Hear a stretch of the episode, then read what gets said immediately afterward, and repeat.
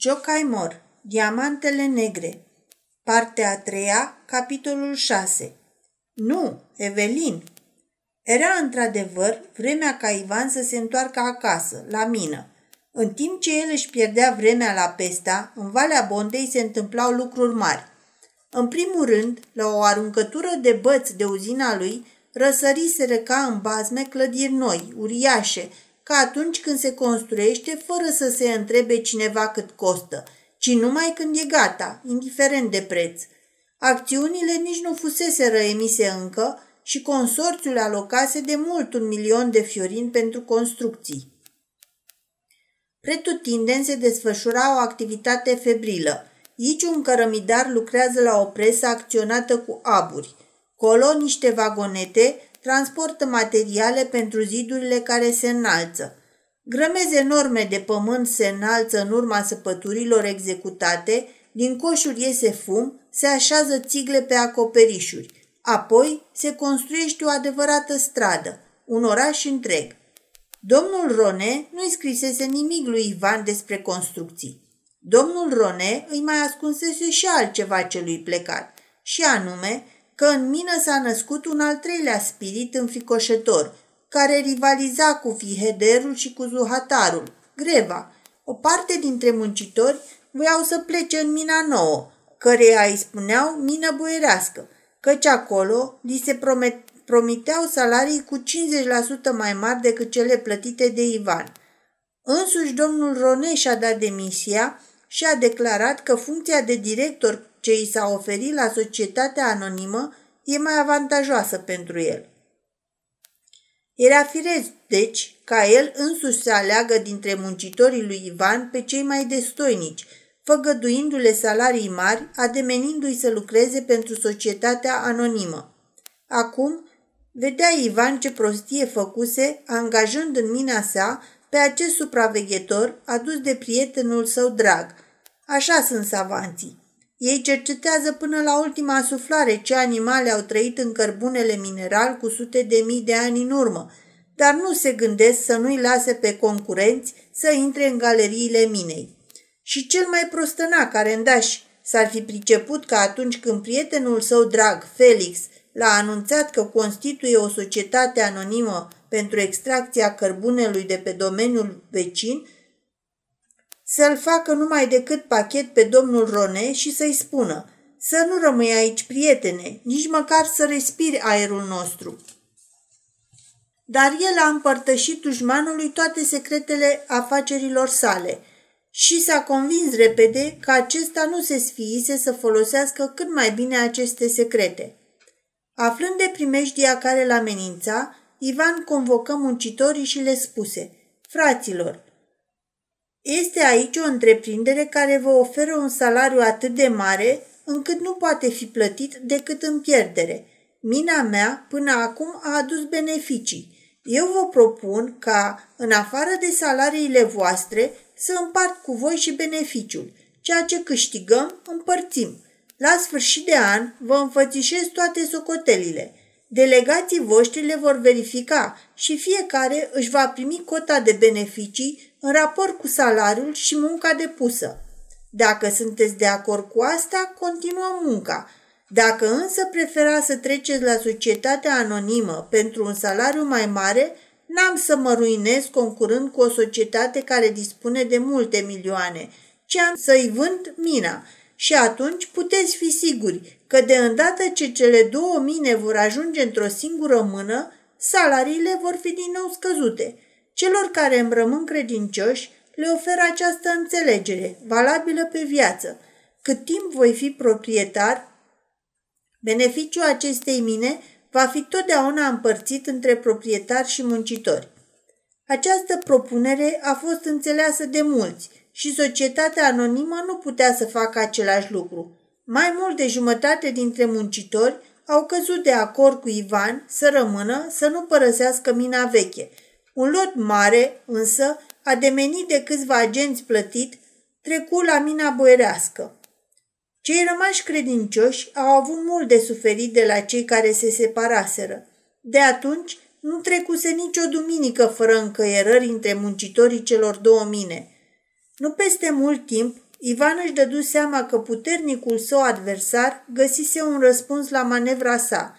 Clienții lui obișnuiți, cărora de obicei le livra cărbune, fontă și fier în bare, îl înștiințară, pe rând, că mina și furnalul societății anonime de la Bondavar le oferă produse cu 50% mai ieftine.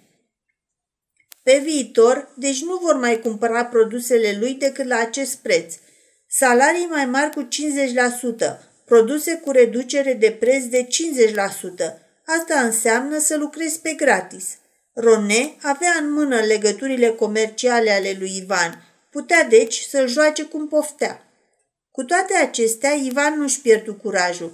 Le răspunse tuturor clienților că nici de ea rămâne toată marfa nevândută, nu le va vinde nici cărbune, nici fier, măcar cu o jumătate de filer mai ieftin ca până acum. Consecința a fost că fierul și cărbunele au început să se adune grămadă în remize și magazii. Abia mai venea câte o căruță pe drumul negru de la Bondavar. Mina și furnalul lucrau în gol. Muncitorii rămași credincioși aveau în față o perspectivă întunecată și din cauza asta, tovarășii lor de la mina vecină își băteau joc de ei. Unde-s beneficiile? Poftim de vă împărțiți barele de fier și minereul de cărbune. Ivan îi liniști. La sfârșitul anului, totul se va vinde cu preț bun. Nimic nu trebuie aruncat în vânt. El nu va urma procedeele de la mina vecină. Când construcțiile grandioase ale uzinei au fost terminate, direcțiunea a organizat o mare serbare pentru sfințirea întreprinderii.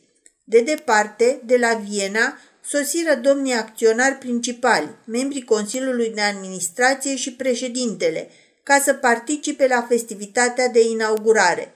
Uriașa magazie a uzinei a fost transformată și împodobită ca să, so- să servească drept sală de mese. Ferestrele erau împodobite cu ghirlande de flori, mesele de pe margini fiind rezervate pentru muncitori, cea principală pentru musafiri. Se anunțase că va veni și prințul în persoană. Pe el îl alesese consorțiul ca președinte al întreprinderii. Prinții, după cum se știe, se pricep grozav la întreprinderi industriale și mai ales prințul Tibald avea un talent deosebit al speculații și socoteli. Personal subscrisese acțiuni în valoare de un milion de fiorini. Acest milion i-a fost împrumutat către Kaulman, întabulându-se o ipotecă de un milion asupra domeniului Bondavar. Acest milion, firește, nu exista nicăieri. Festivitatea a fost precedată de o slujbă religioasă, la care, cum fusese anunțat dinainte, Sfânta Liturghie a fost oficiată de vestitul abate Samuel. Așa se și cuvenea. În fața unor musafiri cu atât de înalte ranguri, nu putea să slujească un preot de țară, blând și simplu, ca părintele Mahoc. Calești cu geamuri îi aduc la scară pe musafiri de la castelul Bondavar, unde au sosit încă din ajun. În frunte, caleașca prințului, cu blazonul pe ea. În spate, doi lachei în costume cusute cu fir. În față, vizitiul cu perucă albă și cu tricor. Lacheii se grăbesc să deschidă ușa caleștii. Din ea coboară mai întâi un domn bătrân, distins, cu părul alb, argintiu, cu o față netedă, bărbierită, amabilă și blândă, cu privire inteligentă și același domn întinde mâna spre o doamnă îmbrăcată în catifea și dantelă și o ajută să coboare, luând o expresie caldă, foarte familiară. La coborârea din caleașcă, doamnei îi se văd pantofiorii de atlas violet și ciorapii strălucitori de mătase. Mare doamnă trebuie să fie asta, își spuse mulțimea care căsca gura în fața bisericii așteptând cu capul descoperit sosirea domnilor. Doar unul dintre ei, îmbrăcat în haine de pănură, când o văzu coborând pe acea doamnă chipeșă, strigă speriat, Evila! Era Zafran Peter. Doamna auzi strigătul acela de mirare și își întoarse fața într-acolo suruzând. Nu, Evelin! Spunând asta, urcă cu grație treptele bisericii. Pe Evelin o aducea în aceste locuri vanitatea. Voia să-și arate ciorapii ei de mătase acelor oameni care o văzuseră în sabot și de sculță. Era vanitatea fetei de țăran. Nu era trufie, ci doar vanitate. Nu voia să-i desconsidere pe foștii ei tovarăși, voia să le facă un bine, să le împartă bani, să-i oblige să-i fie recunoscători, să o respecte și voia să le arate mai ales acelora care fusese răbun cu ea că acum, când ajunsese doamnă mare, n-a uitat recunoștința pe care le-o datora. Dorea să-i facă fericiți. Evelin se bucura dinainte că se va întâlni cu fostul ei logodnic. Fără îndoială s-o fi consolat de mult. Poate s-o fi, s-o fi însurat chiar. Un mic dar bănesc îl va face foarte fericit. Bănuia că se va întâlni și cu Ivan. Îi va dovedi și lui că își aduce aminte de el cu recunoștință și că îi stă în putere să dovedească această recunoștință și cu fapte.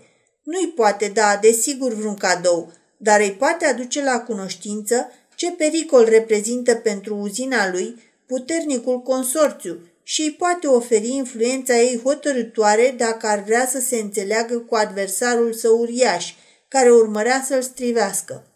Tuturor vroia să le facă un bine, pentru ca apoi oamenii să spună Ei, a ajutat-o Dumnezeu să ajungă mare și tare, dar are inima bună. Nu i-a uitat pe prietenii ei săraci. Până aici o împingea vanitatea binefăcătorului. A aranjat ea în așa fel ca să se întâlnească și cu Berend. Notabilitățile regiunii și moșierii au fost invitați în numele prințului să ia parte la festivitate și la banchet. O astfel de invitație nu se poate refuza.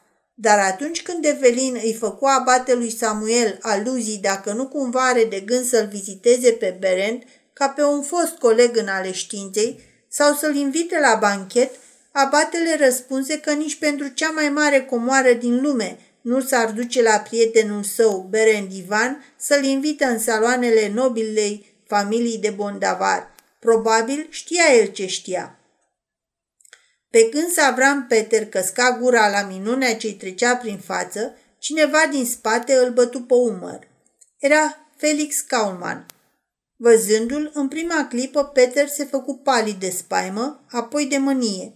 Felix însă îi surâse cu superioritate, ca unuia de care îl leagă o glumă comună, din alte timpuri. Bună ziua, băiatule! Să vii și tu la ospăț!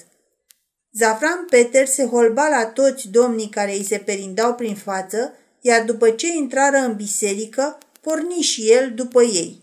Acolo, în genunchie în fața unei icoane, în colțul cel mai întunecos al bisericii și rezemându-și de perete mâinile încleștate și îngropându-și fața între brațe, făcu un legământ, un teribil și greu legământ. Cei ce l-au văzut credeau că se căiește de păcate și se roagă.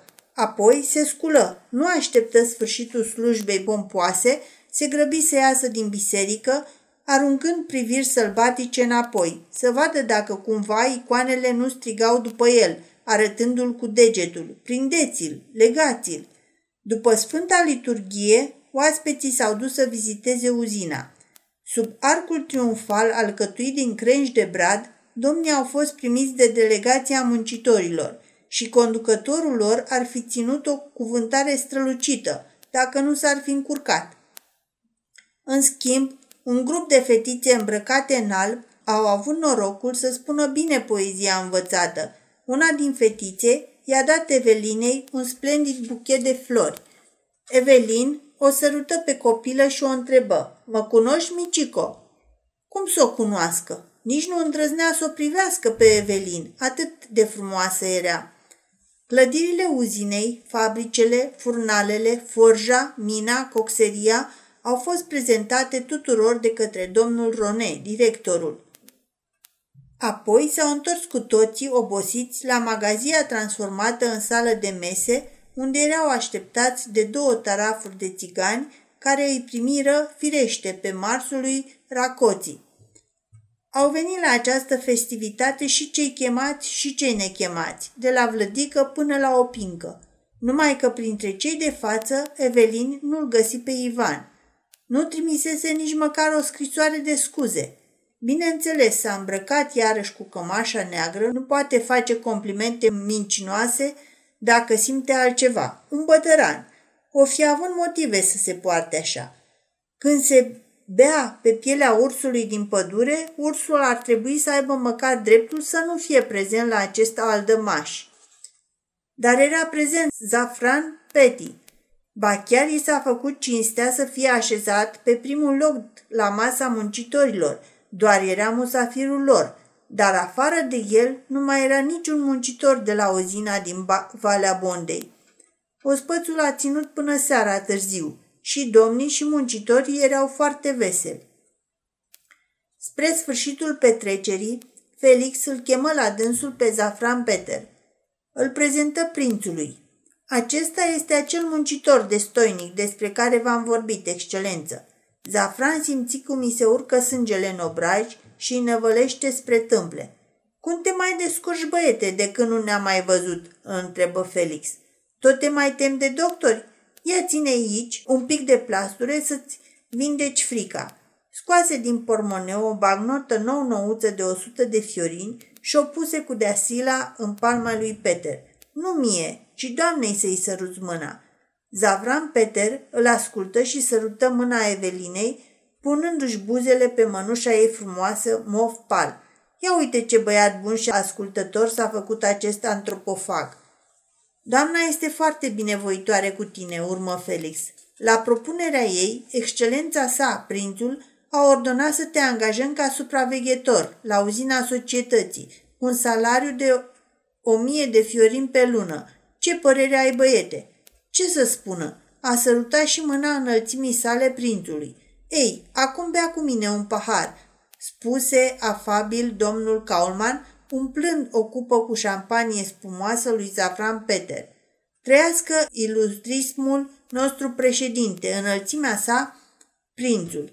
Să trăiască femeia cea mai frumoasă, adăugă prințul curtenitor, înainte de a se auzi acordul viorilor ca răspuns la toastul rostit. Apoi, toți patru au ciocnit paharele, Zavran Peter, prințul, bancherul și doamna cea frumoasă – Țărănimea era vrăjită de această scenă. Cum pot ciocni paharele niște domni de un rang atât de mare cu un muncitor în straie de pănură? Se vede că iubesc într-adevăr poporul.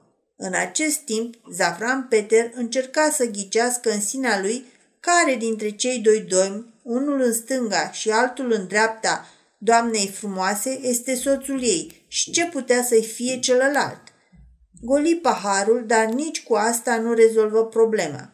Festivitatea se termină cu un minunat foc de artificii. Scânteile aurii ale petardelor care explodau zburau pe deasupra minei lui Ivan. A doua zi dimineața, Zavran Peter se duse la Ivan și îl anunță că s-a angajat la mina domnilor. Ivan gândi cu amărăciune. Și tu? Du-te, dar, spuse Ivan. Zavran era mai palid ca de obicei. Aștepta ca Ivan să-i facă reproșuri, dar aștepta degeaba, pentru că Ivan nu mai scoase niciun cuvânt. Atunci izbucni din el ceea ce voia de fapt să spună. De ce îi spuneți atunci acelui domn doctore? Pentru că este într-adevăr doctor filozofie. Safran ridică degetul amenințător. Totuși a fost o greșeală, domnule, că i-a spus doctore. Spunând asta, s-a întors și a plecat fără să-l mai salute. Tăria sufletească a lui Ivan trecu printr-o încercare grea. Îl părăsiră oamenii lui cei mai buni. Capitaluri mari, colosale, se rostogoleau spre căsuța lui ca să o măture, vechii lui tovarăși de afaceri și clienții îl părăseau. Avea nevoie de inimă tare ca să nu fugă din căsuța aceea plină de funingine și să nu lase pe mâna adversarilor lui victorioși mina care i-a ducea atât de puțin. Dar în această grea înfrângere îi rămânea un prieten, adevărat și neschimbător, care nu lăsă să dispere. Tabla înmulțirii, faptul că doi ori doi fac patru. Ea îi arăta adevărata fața lucrurilor. Este asta asociația unor industriași? Nu, ea unor cavaleri de bursă. Se ocupă ei cu probleme de economie națională? Nu, joacă la noroc. E aceasta o uzină? Nu, e turnul Babel. Doi ori doi fac patru și veșnic doar patru. Și dacă toți împărații ar porunci și ar da un ucaz ca doi ori doi să facă de acum încolo cinci, dacă toți papii ar edicta ca toți credincioșii să creadă că doi ori doi fac cinci și dacă toți regii banilor ar calcula că doi ori doi fac cinci, tot nu vor putea schimba adevărul că de două ori doi fac patru. Această măreață întreprindere a societății anonime vrea să lucreze împotriva acestui adevăr elementar. Construiește, achiziționează, fondează, contractează, cumpără, vinde cu o risipă ușuratică. Totul, totul împotriva adevărului că doi ori doi fac patru. Nu-și propune să lucreze pentru un beneficiu viitor, ci pentru succesul momentan, imediat. Eu le voi supraviețui acestor nemuritori. La sfârșitul anului, lumea oamenilor de afaceri a avut încă o surpriză. Cursul acțiunilor Bondavar a început să se stabilizeze între 35 și 40, deși se apropia data când trebuia plătit al doilea vărsământ. În această perioadă de obicei scade orice hârtie tânără. Domnul Ceanta tocmai se frământa cu gândul că e momentul cel mai favorabil să-și vândă acțiunile și să-și transporte acasă argintul. Dar chiar atunci a primit de la Spițase o comunicare secretă, să nu cumva să vândă. Azi direcțiunea a făcut bilanțul pe cele două luni care au trecut și la proxima adunare generală le va face o surpriză acționarilor. Le va repartiza 20% din profit, fapt care va avea ca urmare ridicarea rapidă, imediată a acțiunilor, să se folosească bine de acest secret. Și, într-adevăr, lumea de afacere a avut această surpriză.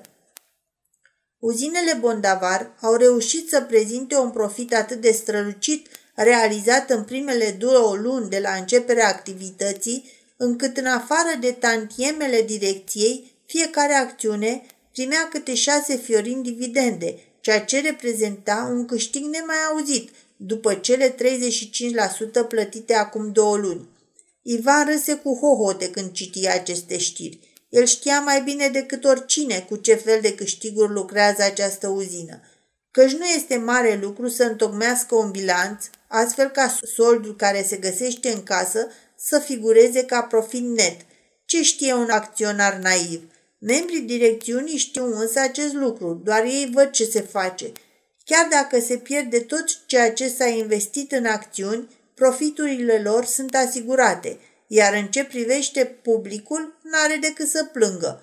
Pe teritoriul bursei nu funcționează legea marțială, așa că domnul Ceanta nu-și vându acțiunile, făcu și al doilea vărsământ în argint, se bucură de câștig și îl binecuvântă pe spițase care îl oprise să-și vândă acțiunile. Peste o săptămână, acestea s-au ridicat la 45.